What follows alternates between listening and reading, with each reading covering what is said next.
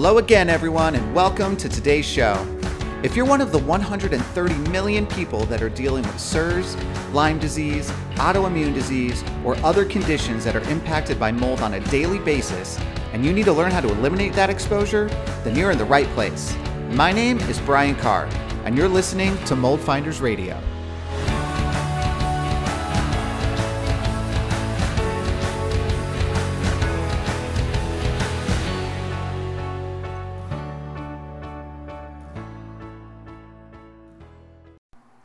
Hey guys, so let's talk about renovated houses because I know a lot of us we see them and we get kind of excited about it, and I think a big portion of it is that there's all these house flipping shows and they've been on for years, and it's almost like uh, you you enjoy a house that might be renovated more because you could kind of envision like the work that went into it, and you kind of go on this journey in your mind with it. You're like, oh, they, we could have done this or they did that or whatever, and uh, you know, and, and it's it's more intriguing, right? And, and, I think that all these TV shows have really helped kind of solidify that in our brains a little bit. Um, but you know, when I watch these TV shows, I I see something different. I see how all of these house flippers are creating sick homes for people, and every time I watch these shows, I'm sitting with my wife. And I, I just there's comments, and now I got her commenting too. She's like, "I can't believe that they just did that." Um, you know these people can be really sick when they move in here. And and it's true the way that these people handle the houses it's not about making a healthy house. Like they'll talk about when they do the interview cutaways on how they want to you know provide and create these homes for people and this and that. And and I think ultimately they do. I don't think they're like really trying to to cause problems for people. But at the end of the day really what they're concerned about is the bottom line on the house flip right? Whenever you watch these shows they have like the pop-ups on the screen that show how much they bought the house for how much renovation uh, uh, rehab money they're putting into it what their closing costs are what their interest costs are um, you know all that stuff and then it tells you what your break-even point is and so for them the whole thing the whole point of this is to make money. The whole point of the show is how how they're uh, describing the process of how they're making money, right? That's the whole thing. And so if our core and our like fundamental purpose is only money, which it is in most of these cases, then you got to understand that there's going to be shortcuts that are taken and things that are done with the bottom line as the only goal, right? Because that's why they're doing this. So the reason I'm, I'm talking about this is because yesterday uh, my wife and I started watching um, this new show on HGTV. It's called Flipping 101. If you guys ever watched uh, Flip or Flop, the original Flip or Flop with uh, Tarek and Christina, um, you know they've been divorced. I, I like know their whole story because my wife follows Christina on Instagram, see her new house all the time, see her new husband, all this stuff. But anyways, they started the show like ten, like I don't know, ten years ago or something and it became one of the biggest hits on HGTV. And then there's been a bunch of spin-offs. So now there's like Flip or Flop uh, Nashville, Flip or Flop Las Vegas, Flip or Flop fill in the blank or whatever. But these were the original guys, and they did it in uh, in like Orange County in California. So it was, you know, in our backyard too. So, anyways, um, so this new show, it's it's from Tarek, who is the husband um, on the original Flip or Flop, and so the the purpose of this show, kind of the stick of, or, or the hook of the show, is that he's teaching like kind of first time flippers how to not make the mistakes that he made, right? And so that's kind of the thing. So people already get the house. He comes in and kind of gives his advice on I would do this and that, and I, you know, I, I would open this up or I'd take this window out or whatever he would do, right? So while we're watching this show, he's he's he. This is the first episode. You know when they do these shows, they have like quick camera pans, right? So like they'll show a shot and they'll move the camera really quick when they're um, when they're kind of showing like, oh yeah, we're gonna this is the kitchen and this is what it looks like and we're gonna rip this out or whatever. They don't spend a lot of time on that stuff. They don't spend a lot of time really showing you the bones of the house. It's all about quick look at yes, this place looked gross and then we're going to talk about what we're going to fix and then it's a lot of just about how they're fixing it and at the end it shows you the finished product so when i watch these shows i always really carefully watch all these quick camera movements at the beginning part of the show when they show the house originally because i'm always curious like what are they not handling right you know and how many different areas can i find in literally seconds. It's like a game to me um, of, of how many things I could find that might look like a problem. And so in this particular one, they were doing uh, quick camera movements across uh, like the living room and the ceiling in the living room had a big old circular water stain right? So there's clearly something that impacted that. Uh, it looked like it was a two-story house so my guess it's the bathroom that was upstairs that caused that. Um, in one of the rooms they ripped up the, the carpeting and the subfloor was just warping and buckled and rotting um, so that was a big problem uh, and then in the kitchen and in the bathroom, just quickly, I saw that there was a bunch of water damage on the cabinetry, and I actually saw mold on one of the walls behind the cabinets because they had like already pulled off the cabinet faces, right? So those are just like the quick things um, that that I saw in this, in just the easy movements. So there was a lot that needed to be done here from a remediation perspective. Like if if people were just coming in to remediate this house and you had to deal with removing an entire ceiling, ripping out basically an entire kitchen and properly remediating it, doing the same thing for a bathroom, and then working probably replacing a portion of that subfloor. I mean, this job alone would have taken, if you had a crew there actually doing the remediation, probably would have taken a, a couple, a week or two, probably. And so the thing that really struck me on this is that this show in particular, he uh, he being Tarek, um, who's like the expert, he really comes in and helps people understand like where they make money and where they lose money, right? And the biggest thing he keeps telling people is the amount of time that they're spending during the project, right? The more time you spend, the more costs you have in interest on your loans, the more costs you have on the mortgage for like holding the property before you sell it, right? So the, literally every day that goes by, you're losing money. And that is like a big thing that he was drilling into them. So if your thought process is how fast can I move through this project, then you have to understand that they're not going to actually remediate and get rid of the mold problems that were created in these old houses. They're just not going to do it because literally every day they spend on something that no one generally cares about or on things that no one can see after the rehab is done. And this is the big thing is that even I could go into a renovated house knowing what to look for and have done this for so long. And when the house is renovated, I lose all of the cues, all of the like little footprints of problems. They all go away. It's like if you had a footprint in sand at the beach and you can see that footprint, but as soon as the water comes up over that like that area where the tide comes, it just washes your footprint away. And now you have no idea where that was. And that's exactly what happens in these renovated houses right? So they come in, they rip everything out, they put new stuff up. It looks great. The problem is, is when they rip it all apart, and we have all these problems that I just talked about. All of that stuff gets. It, it's like it's like a bomb being set off in the house. They're ripping all these things out. It's causing like this dispersion of particle, and with that, all of the contaminants and everything that was hidden behind there, and it starts moving up and spreading throughout the house. And when they put all the new things up, it doesn't get rid of all that particle that was blown apart and moved throughout the house. Yes, they're going to do kind of like your basic construction cleaning to get rid of the construction debris and stuff, but that do, that doesn't help. I mean, you know, helps a little bit, but but all this small fine particle which is the mold fragments and the mycotoxins that may have been made, and even from the bacterial um, uh, colonies that may have uh, grown during this process in some of these water damaged areas, and their endotoxins and all this stuff is still going to be floating around the house. And then, furthermore, after they put everything back together and they think it all looks good, that's when you're going to turn the air conditioning system on. And so then when you turn that on, all these small particles that are floating around are then going to get pulled up into the air conditioning system. And it's going to turn into a secondary contamination point in the house that's going to start spreading everything around. And it's going to start this vicious cycle of exposure, right? And so that's really the big challenge when you're dealing with renovated houses. So, so let me give you I wrote these down last night. I'm literally laying in bed watching this show and I'm watching it and it's just like frustrating me. and so I take out my phone and I write this note. And the title of my note is Why Renovations Are Bad because I knew I'd be talking about it today.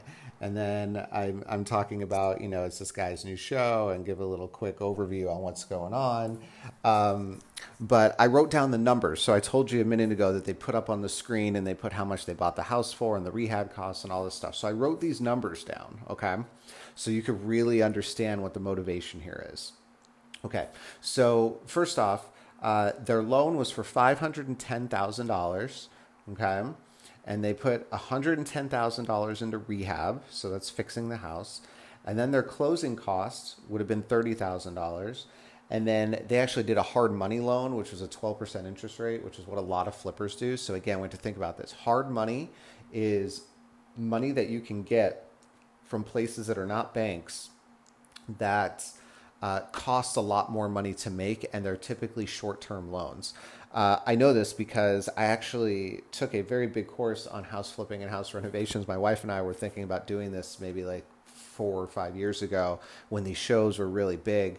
Um, and part of that course that I did was uh, you you got a couple um, like ride-alongs basically. So you would have like an expert come with you and look at properties with them, and they would walk through the property and tell you like what they would do and how much certain things would cost. So you could try to get a kind of a uh, on the you know in the field learning experience basically, right? So um, part of this is that the way that a lot of these people get money for these houses is they use what's called hard money. Hard money is money with a very short term on it. It'll be like six months to a year at the most, and you'll have to pay that whole thing off. So, again, the whole purpose of hard money is for house flippers who are thinking that they're going to fix the house and then flip it really quick, right? So they'll make all the money back. But again, with that in mind, time is always the stressful thing, and you can't be wasting time on things. And for these people, wasting time is actually handling mold and remediating the right way, right? Um, so, anyways, let me get back to the numbers. So, loan was 510, rehab was 110. Um, closing was 30,000, interest was 25,000. So this was the interest on that loan that they took, that $510,000 loan. So the total that their break even point would have to be in this house was $675,000. Okay. So that's what they would have to sell this house for to break even. At the top of the show, Tarek, who's the expert, says that he doesn't think that they could get more than 700,000 for this house. Okay. So think about this. They're doing all this work, they've got all this risk. They have a $25,000 margin on basically ripping a house apart and repairing it. And listen, we all know that even if we haven't had to do a project ourselves, if you ever watch one of these shows or anything, there's always things that come up that you're not expecting when you start opening walls, right? It's just something that happens. The same thing happened with them in this episode, right? There were things that they didn't expect.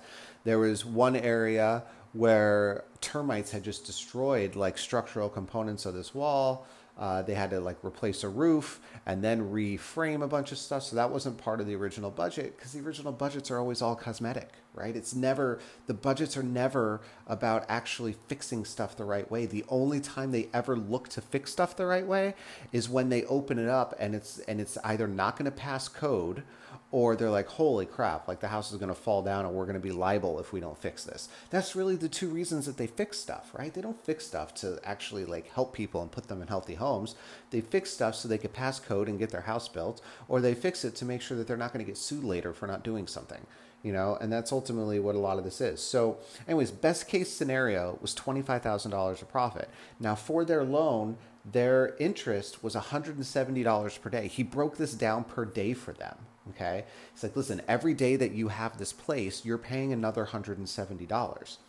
Then later, while he was talking through the numbers, he's like, okay, so now think about this. So now you cut down the timeline from five months to four months. You save $5,000. You cut it to three months. You save another $5,000, right? You cut it to two months. You save another five. He's like, if we could do this in two to three months, you're going to save yourself ten to fifteen thousand dollars, and you're going to be able to get that in extra profit. And the people are like, "Oh yeah, cool, yeah, that's what we're going to do." We just cut this project down, in five months, you would probably be able to do everything the right way. In two months, no way in hell you're going to be able to do everything the right way, you know?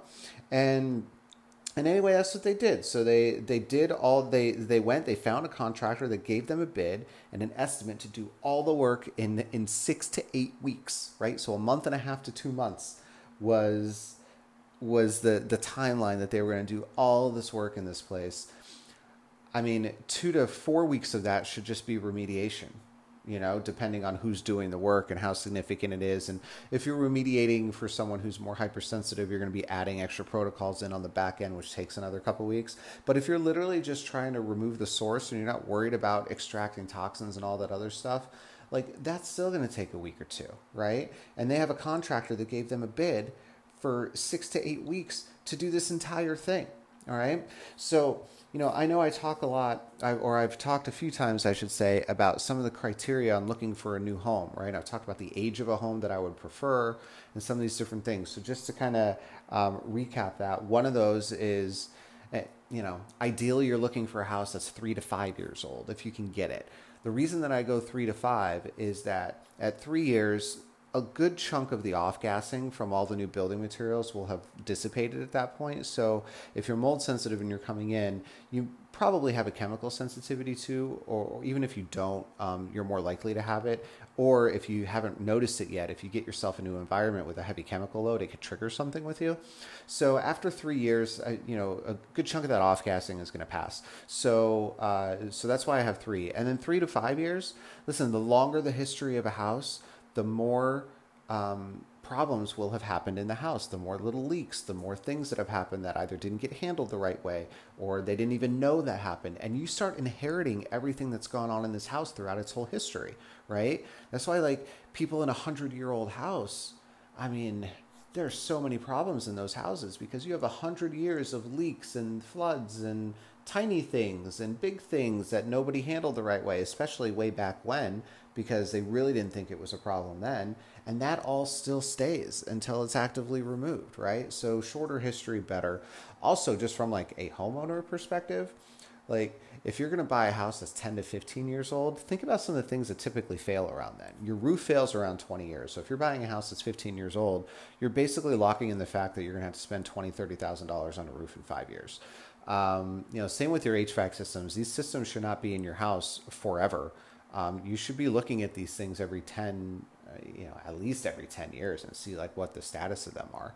Um, but there are things in a house that are not meant to just stay there forever. Plumbing starts to fail, things start to happen, right? And so if you're getting a house that's a little older, it's like think of the house um, lifespan on like a, a bell curve, right?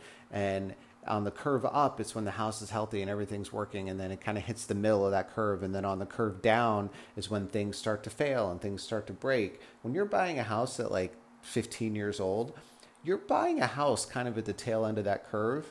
And you're essentially just kind of saying, I'm going to get this house now. And then, oh, yeah, in another five to 10 years, I'm going to have to spend probably another $50,000 on the house. I mean, that's just, it's just a given. So for me, if I'm looking to buy a place, I don't want a place that has all that history, and I don't want to have a place that has um, a timeline behind it that's going to stick me in a financial situation that I'm going to have to fix a bunch of things that are about to fail because they typically all fail around then, right?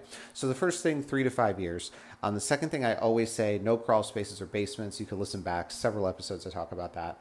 Um, third thing, you don't want flat roofs. Flat roofs are notorious for roof leaks because uh, the water doesn't drain properly and it starts eroding the uh, the uh, membrane of the roof and it can start leaking through. So that's a big thing.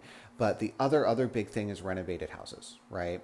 And this is the this is the tough one because you say, well, the house isn't three to five years old, but they just renovated it, right? So it's like it's new. No, it's not. It's not like it's new okay? It's it's like they put up a fresh coat of paint and covered a bunch of stuff. That's what it's like. It's like i would have an idea where all the problems are but now that tide from the ocean came up and washed my footprint away and i literally have no clue where anything is coming from anymore. That's what a renovated house is like. Renovated houses guys are super dangerous for people that are sensitive. Super dangerous so it's it's one of the biggest biggest things that I want people to avoid and not get sucked into when you walk into a house and it looks really pretty, and you think, oh well, it's in my price range because you know it was an older house, right? And maybe they renovated it, but you know the neighborhood isn't brand new or whatever, so the price might be a little lower. Guys, you're going to be putting yourself in a bad situation if you get a renovated house, right? Now, I'm not going to say every renovated house is going to have these problems, but when we are trying to find places for us to live, you have to assume the odds, right? And the odds are the ho- most houses. You'll see these numbers out there, like 50% of houses have water damage. I will tell you from all the homes that I've been into, that number is like grossly, grossly underestimated. And it's because when they think of water damage, they think of big water events, they think of floods, and they think of things like that. But the thing is, is like that leak that happened under your sink didn't get reported, or that one time that the water heater had a leak didn't get reported, or like, yeah, there's a little roof leak up here, but we just fixed the roof. So no, that's no longer an issue. There's so many things that don't get included in that 50% number that it's so low. The truth is, I think that number is closer to 80%, right? I mean, eight out of 10 homes I go into, I feel super confident that I could find at least five places where there's water damage. And that's just from going through all these houses, right? So you know that's going to be the case in these older renovated homes because the homes are older. The only reason they're renovating them is because they're old and because people won't buy them uh, you know, because aesthetically they don't look good. That's why they're renovating them. That's why they have an opportunity to buy them at a low price, right? They buy them at a low price because it's super dated. Nobody wants to live there because everybody watches these shows and wants to live in one of these houses. So they buy the house cheap, they give it a facelift, and then they sell it again. that's how they make their profit. But the whole thing, again, guys, before I close up, it's about them making profit, okay? They're creating a business. And I, I say this a lot to my clients. I think I've even mentioned it on the show before. You have to think about what the underlying motivations are for whoever you're talking to about anything, okay? Everybody has a motivation. If their motivation is not in alignment with yours, then there's going to be a, basically a bit of conflict in terms of, of what's being done and how it's achieving your goals versus their goals, right? The conflict may not come out in a fight or an argument or something. The conflict might come out in how your body starts reacting in the home after you go in there because their purpose was just to flip the house as fast as they can, right? Every day you're paying $170 on this house. If you cut it down by two months, you're saving 10 grand, right? These are the thought processes. Why am I spending so much on this type of building material when I can get this cheaper tile for less and it won't matter? This is how the thought process, I mean, watch one of these shows. The entire thing is about that. It's all about how they can save money and get it done faster right? So, do you think that that person is going to create a healthy home for you to be in where any places of water damage have been addressed, that there's been proper mold remediation, that there's been testing, any of that stuff? Of course not. Of course not. Watch any of these shows, any of them. There's maybe one episode or two in a like in a few seasons that I've seen where they do talk about mold, right? And only because they open something up and it's just like everywhere and they have to do something because it's liability at that point, right? So um, keep all that stuff in mind, guys. Like, I know, I mean, I'm looking for a house right now too. We're looking to rent a house. So, um, and I talked about it, I think, on the last show. And, you know, fingers crossed. Like I said, that one didn't really have a lot of stuff going on. Um, it had, you know, a, a small, small little issue and I think that's the best that you can get in a rental house. It's not going to be perfect. Um, but keep that in mind when you're looking for places. And just quick update on that place in case anyone is following along. Um, we put in our uh, application on that place. And with it, we wrote like this custom letter um, about us, but I designed it like uh, I, I had like pictures that I included in it, and I and I kind of designed it in this really cool way, hoping that it would stand out for them. So fingers crossed uh, that our story and kind of the the um, the aesthetic of what we sent them uh, will help us stand out. So so that's what we're hoping for too. I think we might hear at least some initial feedback this afternoon. So uh, maybe I'll continue to keep you guys updated on that too if you if you care. Um, anyway, guys, thanks for listening today. Uh, keep this in mind when you guys are looking for new places. And just in my mind, I gotta tell you guys, renovated houses for me are just completely a non-starter. Like it is a deal breaker. If a house was renovated, if the age of the house is older and I know it was renovated, it's just an absolute absolute no because you have no idea what you're walking into and there's really no way to fix it because you don't know where it's coming from. Hey, if you guys have enjoyed any of the stuff that I've been sharing over these episodes, I would really, really appreciate it if you wouldn't mind just taking like 10 seconds to rate the podcast. Um, hopefully, you would like to rate it five stars, but I'm not going to ask you to rate it a certain rating. Um, but I would, I would love for you to do that. And the reason why is that, you know, my mission is really to get my message out to as many people as I can. And we've been able to do that to some extent, but there's so many others that I feel I can learn and benefit about all this stuff.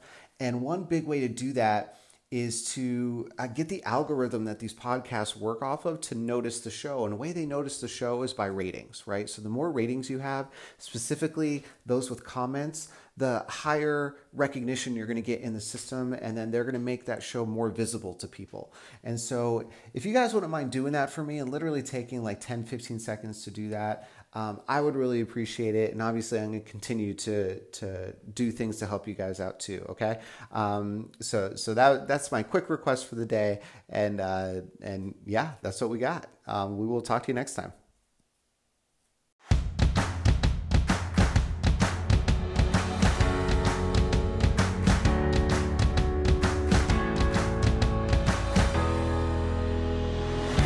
So that's it for today's show, everyone. Thanks so much for tuning in. If you enjoyed the show, please take a moment and subscribe and give a rating wherever you get your podcasts. It'll help spread the word to those who really need it the most.